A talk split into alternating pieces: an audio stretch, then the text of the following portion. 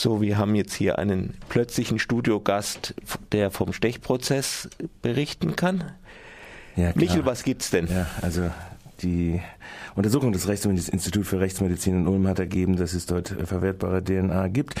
In dieser Minute wird wahrscheinlich gerade das Gericht verkünden, entgegen den Vorstellungen der Nebenklage, die darauf abgestellt haben, dass es eine Frage der Zumutbarkeit gegenüber dem Opfer ist.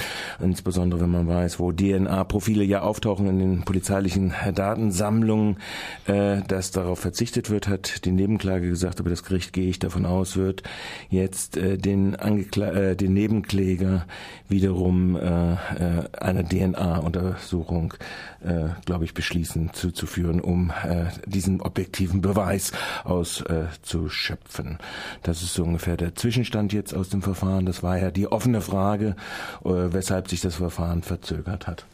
Ja, äh, nochmal ganz kurz, der, Stech, der Stechprozess, das war ein Vorfall der, der Florian Stech, ein ehemaliger NPD-Landeskandidat. Äh, äh, Organisator der freien Kräfte in, in Ortenau etc. Also etc. ist mit einem äh, Auto in eine Gruppe von Antifas gefahren.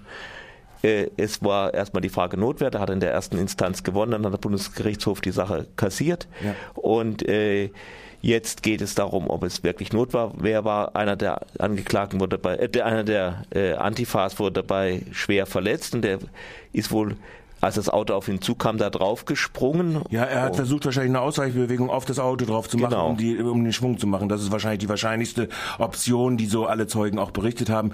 Was da jetzt neu ist, also was der Verteidiger jetzt daraus zaubern will, weiß ich nicht. Wird man sehen. Äh, es gibt da Einlassungen dazu, die da äh, gelaufen sind. Okay.